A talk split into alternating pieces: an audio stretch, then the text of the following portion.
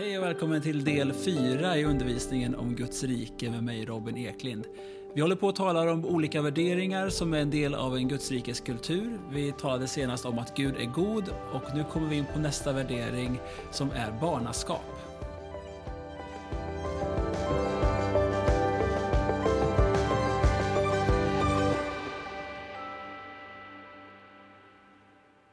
Det finns faktiskt villkor för att vara en medborgare i Guds rike. Att tro på Jesus är ett villkor och ett annat är nära kopplat till den Guds rikes värdering som jag vill tala om idag, nämligen barnaskap. I Lukas arton och vers femton kan vi läsa att man bar också fram spädbarn till Jesus för att han skulle röra vid dem. När lärjungarna såg det visade de bort dem.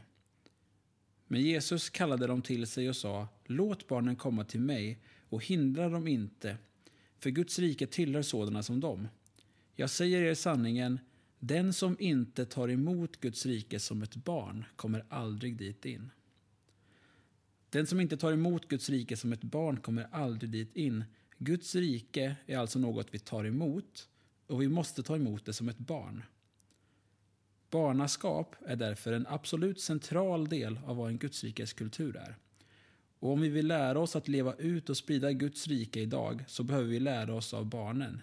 Vi behöver lära oss vad barnaskap är och vi behöver lära oss att relatera till Gud som vi relaterar till en far. Steg ett är då att se att Gud verkligen är vår far och vi hans barn. Detta ser vi i Johannes ett där det står, åt alla de som tog emot honom gav han rätten att bli Guds barn. Och denna uppenbarelse om Gud, att Gud är vår far, var en av de stora uppenbarelserna som Jesus kom för att uppenbara. Och det var en helt revolutionerande tanke som Jesus förde fram. Han lär sina lärjungar att tänka på Gud som på, som på en far. I Matteus sju säger Jesus till lärjungarna, vem av er ger sin son en sten när han ber om bröd, eller en orm när han ber om fisk? Om nu ni som är onda förstår att ge goda gåvor till era barn, hur mycket mer ska då inte er far i himlen ge det som är gott till den som ber honom? Det Jesus säger här är att på samma sätt som ni tänker om era barn, att ni älskar dem, att ni vill dem det allra bästa, att ni vill ge dem vad de längtar efter och behöver, på samma sätt och ännu mer känner Gud för er. Jesus adresserade Gud som Abba, ett arameiskt ord som betyder pappa. Det är ett vardagligt ord som ett barn säger till sin pappa. Och detta var något helt revolutionerande och en av många anledningar att Jesus hamnade i trubbel. Även om Gamla testamentet innehåller många bilder av Gud som en far, så var det främmande för en jude att tilltala Gud på ett så vardagligt sätt. Det var alldeles för intimt. Men Jesus tilltalar fadern på detta sätt, Abba. Och han bjuder in oss att relatera till fadern på samma sätt. I Romarbrevet åtta står det, alla som drivs av Guds ande är Guds barn. Ni har inte fått slaveriets ande så att ni på nytt måste leva i fruktan. Nej, ni har fått barnaskapets ande och i honom ropar vi Abba, far.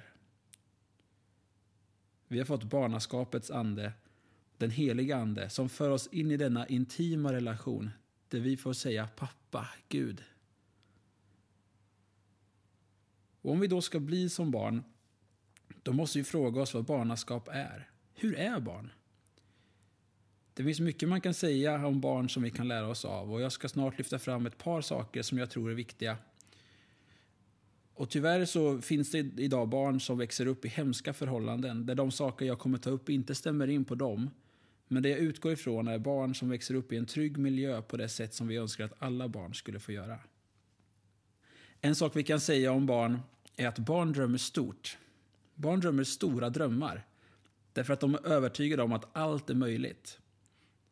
Det blir tydligt när barn skriver sina önskelistor till jul eller när du frågar vad de vill bli när de blir stora.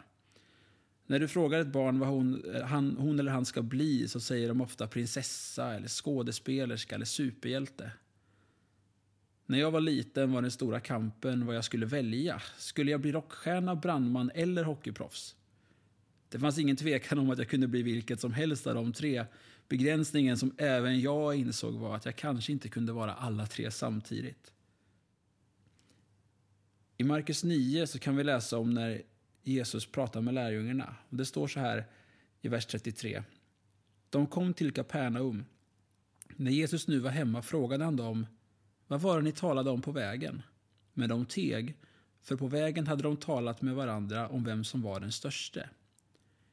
Jesus satte sig ner, kallade på de tolv och sa till dem: om någon vill vara den förste så ska han vara den siste av alla och allas tjänare. Sedan tog han ett litet barn och ställde det mitt ibland dem, omfamnade det och sa till dem: den som tar emot ett sådant barn i mitt namn tar emot mig, och den som tar emot mig tar inte emot mig utan honom som har sänt mig. Ofta läser vi den här texten som att Jesus tillrättavisar lärjungarna för att de drömde om att bli störst. Men jag skulle vilja påstå att det Jesus gör här är inte att han säger till lärjungarna att det är fel av dem att drömma stort. Istället så lär han dem vad sann storhet är. Om någon vill vara den främste, då ska ni göra så här. Då måste han bli den minste av alla och alla tjänare. Jesus visar lärjungarna vägen till sann storhet i Guds rike och ställer fram ett barn som exempel för dem. Och jag tror att en Guds rikes-kultur är en kultur där man tillåts drömma stort och göra något med det Gud lagt ner i oss. Bibelns bild är att Gud ger oss gåvor som man förväntar sig att vi ska förvalta och göra det absolut bästa vi kan med.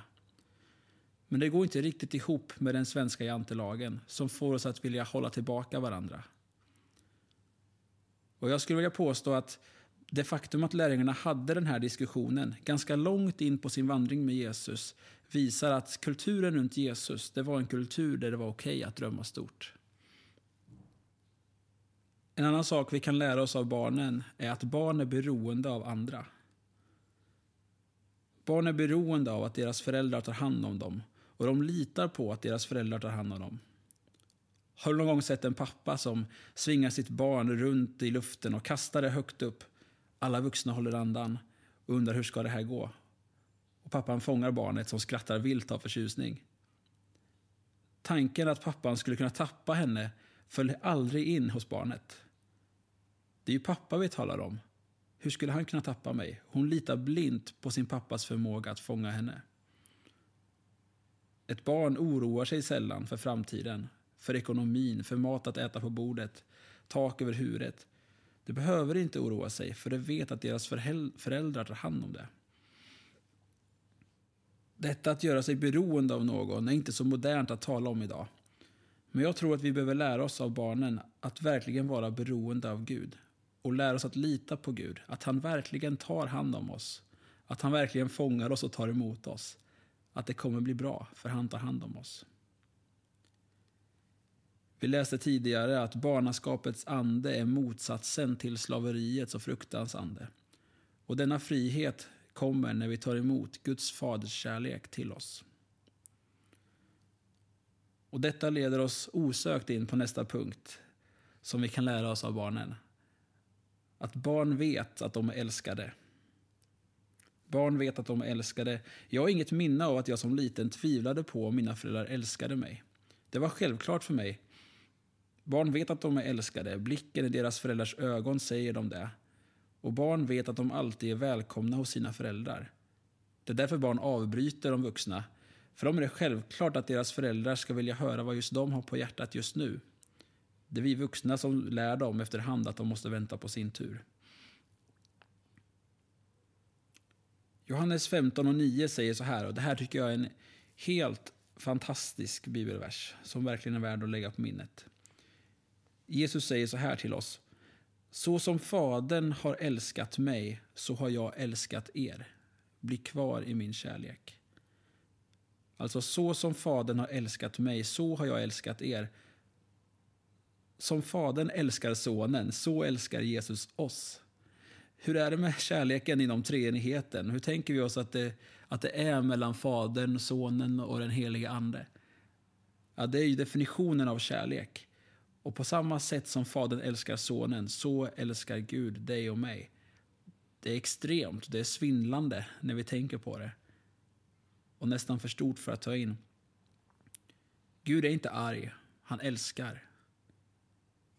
Ibland kan vår bild av fadern bli skev. Vi kan nästan föreställa oss fadern som, som en sträng och arg figur, och så har vi en son som är snäll och försöker övertala fadern att, att lugna ner sig. Men det är inte den bild som Jesus ger. Han säger i Johannes fjorton, den som har sett mig har sett fadern. Jesus visar med sitt liv hur fadern är.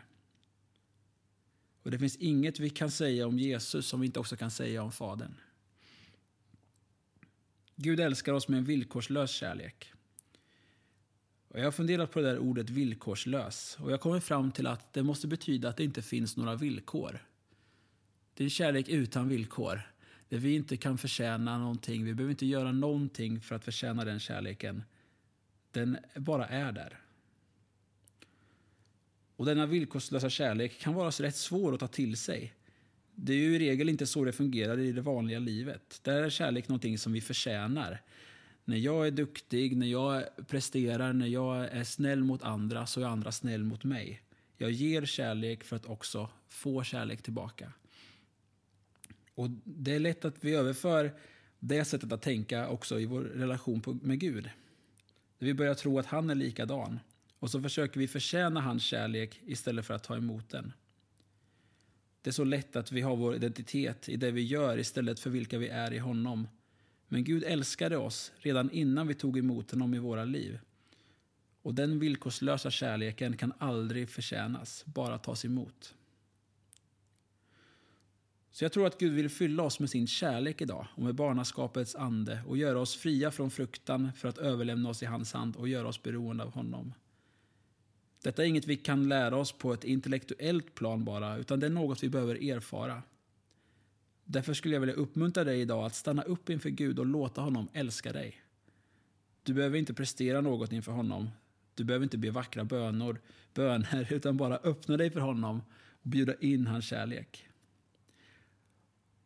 Stanna upp inför honom och säg, Gud, jag vill lära känna dig som min pappa.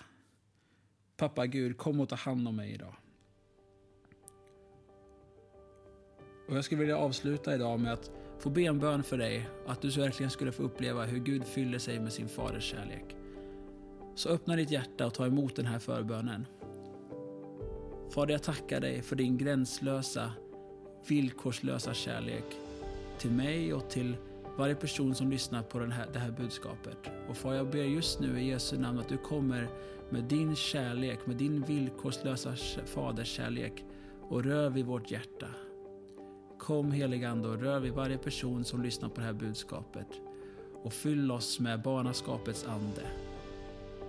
Kom med din kärlek som fördriver all fruktan och gör oss helt fria att tillhöra dig. I Jesu namn. Amen.